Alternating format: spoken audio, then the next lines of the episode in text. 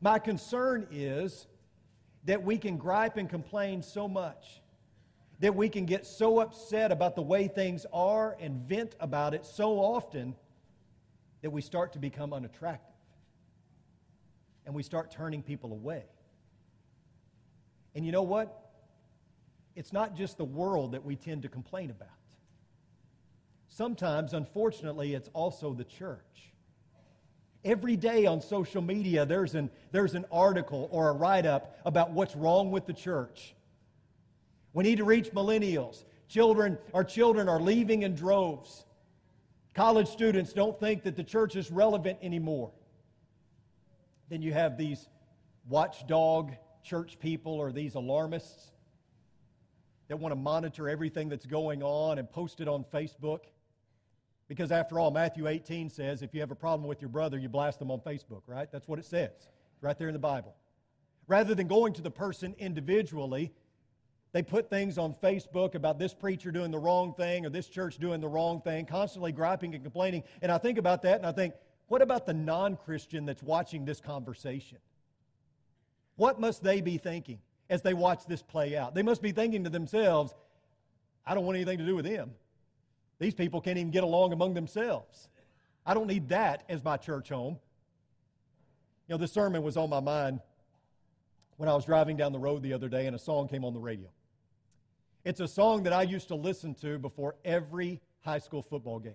I'd get off in a corner by myself, I'd close my eyes, I'd put my headphones on, and I would listen to this song as my, as the kids call it, my hype song. Okay, this was my song that I listened to. It's the song In the Air Tonight by Phil Collins. You may have heard of that song. Great song, but it's pretty dark and pretty eerie. And there's a line in that song where he says, If you told me you were drowning, I wouldn't lend a hand. It's pretty harsh, isn't it? Now, when you know the story behind that song, he wrote that song after he caught his wife cheating on him. If you know the story behind it, you, you probably think, well, he probably wasn't harsh enough. But at the same time, it's a pretty dark and eerie song. There, there's a country song by Jaron Lowenstein called I, I Pray for You. And the line of, some lines in that song go, I pray your brakes go out running down a hill. I pray a flower pot falls from a windowsill and knocks you in the head like I'd like to. I pray your birthday comes and nobody calls. I pray you're flying high when your engine stalls. I pray, I pray all your dreams never come true. Just know wherever you are, honey, I pray for you. This is the world that we live in. It's a hostile world. It's a world in which we seek revenge, in which we seek to put people in their place. The world is something that's not all that appealing. But sometimes the world seeps into the church. And that should never happen, but it does. The church should not be an extension of the world, the church should be a refuge from the world. People on the outside that are dealing with all of the chaos in the world around them should be able to come to church to escape all of that. But when we're constantly complaining and griping about our own people, about our own functionality, what does that say? What message does that send? When we're constantly griping and complaining about the elders, about the preacher, about the youth minister, about the length of the service, or whatever it may be, what does that say to our neighbors, our coworkers, our friends? What message do we send? Is that going to entice them to be a part of our fellowship? Notice what Paul writes in 2 Corinthians 12, starting in verse 20. He says, For I am afraid that perhaps when I come, I may find you to not be what I wish, and may be found by you to be not what you wish. That perhaps there will be strife and jealousy and angry tempers, disputes, slanders, gossip, arrogance, disturbances. I am afraid that when I come again, my God may humiliate me before you, and I may mourn over many of those who have sinned in the past and not repented of the impurity, immorality, and sensuality which they have practiced. In essence, Paul is saying, I'm afraid of what I'm going to find when I come to see you.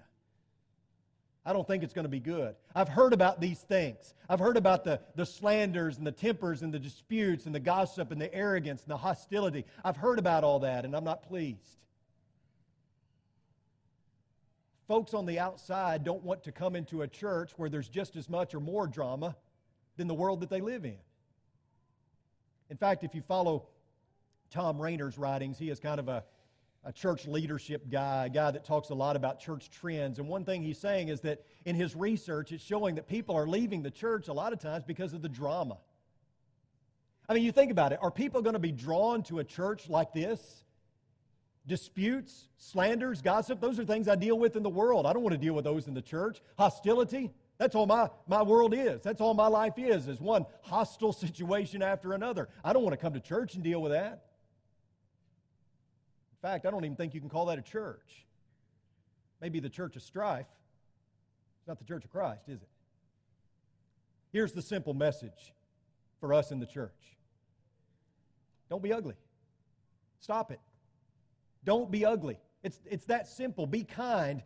Don't give the church a bad name. Don't cause her to be unattractive. As I said, we live in a day and age where the church is rather unappealing to those outside of our walls. People tend to look at us and be repulsed. We don't want to give fuel to the fire. We don't want to give them more ammunition by being ugly. Don't be ugly, be like Christ, because that's always enough. And remember the words of Paul, the words that, that Robert uh, read from a moment ago in uh, Philippians chapter 2, beginning in verse 14. It says, Do all things without grumbling or disputing, so that you will prove yourselves to be blameless and innocent, children of God above reproach in the midst of a crooked and perverse generation, among whom you appear as lights in the world there is a theme that Paul approached over and over again in his lessons, and it's the theme of unity. And he's trying to get the people unified, to be reading from the same script, to be on the same page, because that's the only way that they are going to be effective in service to God. And so the theme here is unity. How are you going to be unified if you're constantly grumbling and complaining? In fact, your version may use uh, murmuring or grumbling or some form of the word, disputing or complaining. The word actually means something to the sacred writings of the Greek. It is the same word that's, re, that's used of the rebellious murmurings of the children of Israel toward their leader Moses. It describes the low, threatening, discontented muttering of a mob who doesn't trust their leader and is on the verge of a mutiny. Now, the word that Paul uses for disputing or complaining is the word dialogismos, and it describes useless, sometimes ill natured disputing and doubting. This is conduct unbecoming of a Christian. We are, to, we are to be above such behavior. Again, we can expect this type of conduct from the world around us, but we shouldn't expect this type of conduct from people who wear the name Christian. Paul knew something of this type of conduct from folks out in the world but it shouldn't exist in the church. Unfortunately, he knew something about it in the church as well. And maybe we do also. Paul was trying to promote unity at every turn because he understood that there are better things to focus on, more important things. You know, it said that when the British and French were fighting in Canada in the 1750s, there was an admiral, Admiral Phipps, who was commander of the British fleet who was told to anchor outside of Quebec and wait on the land forces to arrive, and then he would provide them support. But as he anchored there and he sat waiting, he grew impatient and he noticed the statues of all the saints that were lining this cathedral that it was across the way. And he got irritated by seeing all those statues. And he told his men to fire upon those statues. And they knocked them all over. They destroyed all of them. But when the land forces arrived, Admiral Phipps was of no value. He couldn't help because he had wasted all of his ammunition shooting at the saints. And I'm afraid that's what we do too often in the church. We shoot the saints when we've got to remember we're not the enemy. You're not the enemy, the devil is. He's the one that we should be concerned about. He's the one that we should be fighting, not ourselves. So, I want to offer to you five good reasons not to bash the church. Not suggesting that you do. I'm just saying here are five good reasons that we shouldn't badmouth the church. Number one, because Jesus died for it. This is a blood bought institution. And if Jesus died for something, you better believe that it's important. And it doesn't deserve our bashing. That is the reason, even if that was the only reason, it's reason enough. Secondly, because you're a member of it. The church was purchased member by member with Christ's blood. This is an imperfect group of people, people who can be rude, inconsiderate, even selfish at times. We all fall short. We all act like human beings at times. So many Christians leave a church for this reason only to discover that every church is imperfect. But you think about it, we don't expect perfection from anything else in life. We love our children even though they're not perfect. We love our spouse even though they're not perfect. We don't expect perfection in anything else in life, so why the church? Why do we have these unrealistic expectations when it comes to the church? The church isn't perfect if for no other reason because you're there. And if you ever go looking for the perfect church and you find it, don't settle there because you'll make it worse. Because you're imperfect. We all are. But there's something special about God using imperfect people to build his church, something we're going to talk about in just a few moments. I don't think that we should always bolt and bash because the church is not what we think it should be. Sometimes you got to dismount a dead horse. I understand that. But sometimes you got to stick around and do your best to make sure that you're giving your all to make it the best that it can be, rather than pointing the finger at everybody else. Also, we don't badmouth the church because Jesus and his church cannot be separated. It's kind of a fancy thing to say today. It's a buzz phrase now to say, well, I love Jesus, but I hate the church. It's kind of like the person who says, you know, I, am spiritual, but I'm not religious. Folks, you know how silly that sounds? I mean, somebody thought they were really smart when they came up with that, but it's absolutely unbiblical. Christianity is a religion, and Jesus and his church cannot be separated. They can't. Jesus' church is the blood bought bride of Christ. I've said this before, but I'll use this illustration again. It's kind of like if somebody came up to me and said, Chris, hey man, I love you, but can't stand Libby. Now, what's the deal with her? If you ever said that to me, I'd have to restrain myself. I'd have to hold myself back because don't tell me you love me and hate my wife. Any man who's worth his salt is going to be offended by that and be ready to fight. Any man with any kind of respect for his wife and for himself is going to stick up for her. How do you think Jesus feels when somebody says, Well, I love Jesus, but I hate his church? I think he would say, Don't bother. Because you, this is not an either or. You can't have it both ways. You either love me and you love my church, or you hate me and you hate my church. But you can't have it both ways. Either you love my bride or you don't love me. That's the only way this is going to go down. Also, we shouldn't bash the church because numerous Christians have died for the privilege of coming together to worship God. You know, to forsake the free exercise of our right to assemble as a church is a slap in the face to all of those who died for this privilege. Our forefathers dedicated their lives to birth a nation that granted the, its citizens the freedom to worship God without reprisal. Generations of brave men and women have fought on the battlefields to defend our religious freedoms and to protect our country from godless attacks. Many Christian martyrs went ahead of us and paved the way for us with their own blood. This is something that many people believe was worth dying for. So the least we can do is live for it, right? And also, we don't bash the church because the church was God's idea. And any idea that's God's idea is perfect. And I never want to be found guilty of bashing something that was God's idea. Do you? I mean, if it's God's idea, I'm getting behind it. I'm going to do my best to make it work. Because if He thought that it was important, then by golly, I better think it's important, right? And I know what you're thinking. I know some of you are thinking, yes, Chris, but that's not the problem. I understand the concept. The problem is the people, right? The problem is the church is made up of Christian and people that act like Christians or that are hypocrites. That's the problem. And I hear you. I mean, there are people who have been hurt in the Lord's church, by Christians no less. There are hypocrites, I'm sure, in the Lord's church in certain places. Do you want to go to church with some of them or go to hell with all of them, right? I mean, that's the question. But I realize that there are bad Christians, there's bad elders, there's bad preachers, there's bad youth ministers.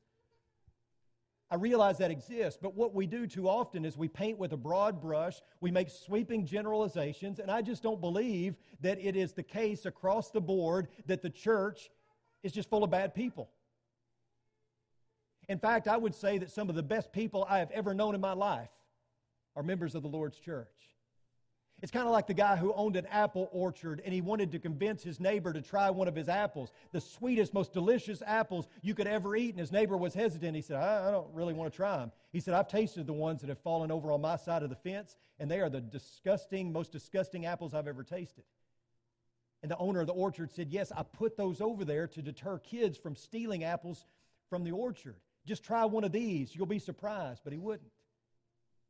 Because he had decided that one bad apple runs the whole orchard, the whole experience. And I think there's people like that that assume that the church is no good, that it's full of no good people because of one bad apple. You and I know that that's not the truth. And as I said, I think some of the best people in the world can be found in the Lord's church. The best people are God's people. Some of the best people I've ever met attend the Seventh and Moeller Church of Christ in Paragould, Arkansas, in my hometown or the North Heights Church of Christ in Batesville, Arkansas, where I served as a youth minister, or the tiny church in Charlotte, Arkansas, where I used to coach, or the Mill Street Church of Christ in Cassville, Missouri, where I preached before I came here. And without a doubt, some of the finest people are right here this morning. As a part of this, this congregation here at Oldham Lane, some of the brightest, most biblical, most loving, most kind people are in the Lord's church. Is there a lot wrong with the church? Yeah, because there's a lot wrong with us. I mean, we can be rude, we can be insensitive, we can be, we can be malicious people at times.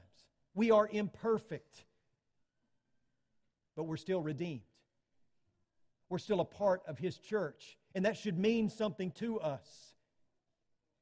If I, if I wasn't so pleased with what is going on here. If I wasn't the preacher at Oldham Lane and I was just a, a, church member here, I would be very ecstatic about the things that are happening. But if I was somewhere else and things were not utopia and things weren't perfect, I think I would do my best to, to try to make them as good as they could possibly be. I, and if I thought that I couldn't make them right, if I thought it was too far gone, I'd probably find somewhere else to settle. But whether I choose to stay or whether I choose to go, I shouldn't bash. I shouldn't do the things that Paul talked about not doing. I'd like to suggest to you that maybe there's another way to look at things. Maybe what bothers us should amaze us. Again, I understand that there are people who have been hurt by the church. I understand that there are people who have been hurt by certain Christians, but that doesn't represent the whole. But Jesus started the church with imperfect people. And that should cause us to marvel at God's amazing grace. I mean, you think about it the fact that God would use ordinary, broken human beings, which He did over and over again, right? The fact that He would use ordinary, broken, messed up people is quite astounding. We are an imperfect but redeemed people. And the fact that God would use us as the vessels of His grace is really quite astonishing when you think about it. He had other options. He could have done it another way, but he chose to use broken people to showcase his grace to a world in need of redemption. I find that utterly astounding. So, what bothers us should amaze us. Instead of expecting perfection, we should come to grips with the reality that we're all imperfect. And that's okay. Let's use that to our advantage. Think about how most of the New Testament story tells the story of a less than ideal church where everything and everyone did not work in perfect harmony all the time. Just look at the church in Corinth for an example, right? You think about how Jesus used his followers to spread a message in spite of themselves, overcoming one obstacle after another. The fact that God uses flawed people to accomplish his work is really encouraging when you think about it. The church's story, although it is twisted at times, although it's messed up at times, shows God's grace, God's power, and God's redemption. The church gives the world a front row seat to view the grace of God. Again, I know there's bad elders, there's bad deacons, there's bad preachers, there's bad youth ministers. It's unfortunate that this causes some to leave the church or for others to, to choose to settle somewhere else or not even come our way. But I, I, I do not believe that that is the norm. I do not believe that that is the case across the board. And I'm like everyone else. I can find myself getting caught up in the negative. I can find myself saying, well, I just want everything to be better. So therefore, I, have got to focus in on these things and I can, I can be negative in my approach. But I can tell you there, there are, are a lot of things right with the church.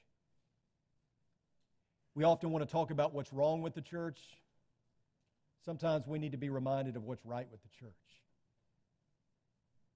You know what's right with the church? When David K. Singer comes up here and leads singing. That's what's right with the church. A man who recently lost his wife and suffers from Parkinson's. And when he gets up here and he sings with that smile on his face, like he did a couple of Wednesdays ago, I get chills. And I guarantee you, David Singer would defend the church with everything he's got. You know what else is right with the church? Pew Packers. When these little boys come up here and pray, or when they all lift up their little finger and sing this little light of mine, that's what's right with the church. You know what's right with the church is when, when our older members shuffle into the auditorium with a walker or with a cane, totally decimated by life, but they want to be here. They want nothing more than to be here in a pew worshiping with their fellow brothers and sisters in Christ. That's encouraging to me. That's what's right with the church. You know what else is right with the church? What's right with the church is when we sing the greatest commands as a congregation, when we stand and we sing. And I would propose to us we should never sing that song again without joining hands. What a wonderful, beautiful song to sing together as a congregation. And when we sing that song, everything is right with the church. All the Christians sitting here this morning, all of you sitting in the auditorium this morning, that's what's right with the church because you are a true example of the power of the gospel. Any one of you want to raise your hand and tell me you're perfect? No. You're imperfect, but you're redeemed. And that is a testament to God's grace and something that we should embrace rather than trying to, to bash. Let me sum it up this way. You know what's right with the church? You. You're what's right with the church. And it's high time we understand that. That we come to grips with that and that we embrace that. With all of your flaws, all of your imperfections, though you are broken, though you are messed up, you are still what's right with the church because you belong to God. You are the bride of Christ in the midst of everything that's wrong with the world. In a society that has surrendered to negativity and hostility, we are a testament to God's amazing grace. Amen. what a blessing it is to come together every Sunday with broken and messed up people. Yeah, you put on your suit or you put on your dress and you clean up and you look nice, but a lot of you inside are falling apart. And a lot of you are hurting. All of you, in some way, shape, or form, are broken. And if you're not, then you need to realize that you are. This is not a place for those who have it cleaned up and all together. This is a place for people just like you who are broken, who are messed up, but are still redeemed by God. So maybe what bothers us should amaze us.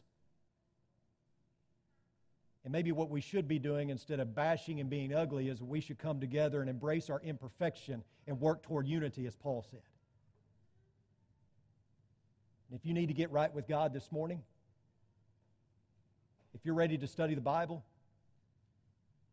if you're ready to make a commitment and you don't know what that looks like, let us study with you. Let us help you. And if you need the prayers of this church family to get it back on track, then do that as well. But what's most important here? I say it all the time, but at some point in your life, the church has to win. At some point. You can put everything else first and you can allow the world to crowd in, but at some point the church has to win. Let it win today. Come now as we stand and as we sing. Wonderful, merciful Savior, precious Redeemer and friend, who would have thought that a lamb could rescue the souls of men? Oh, you rescue the souls of men. You are the one that we praise. You are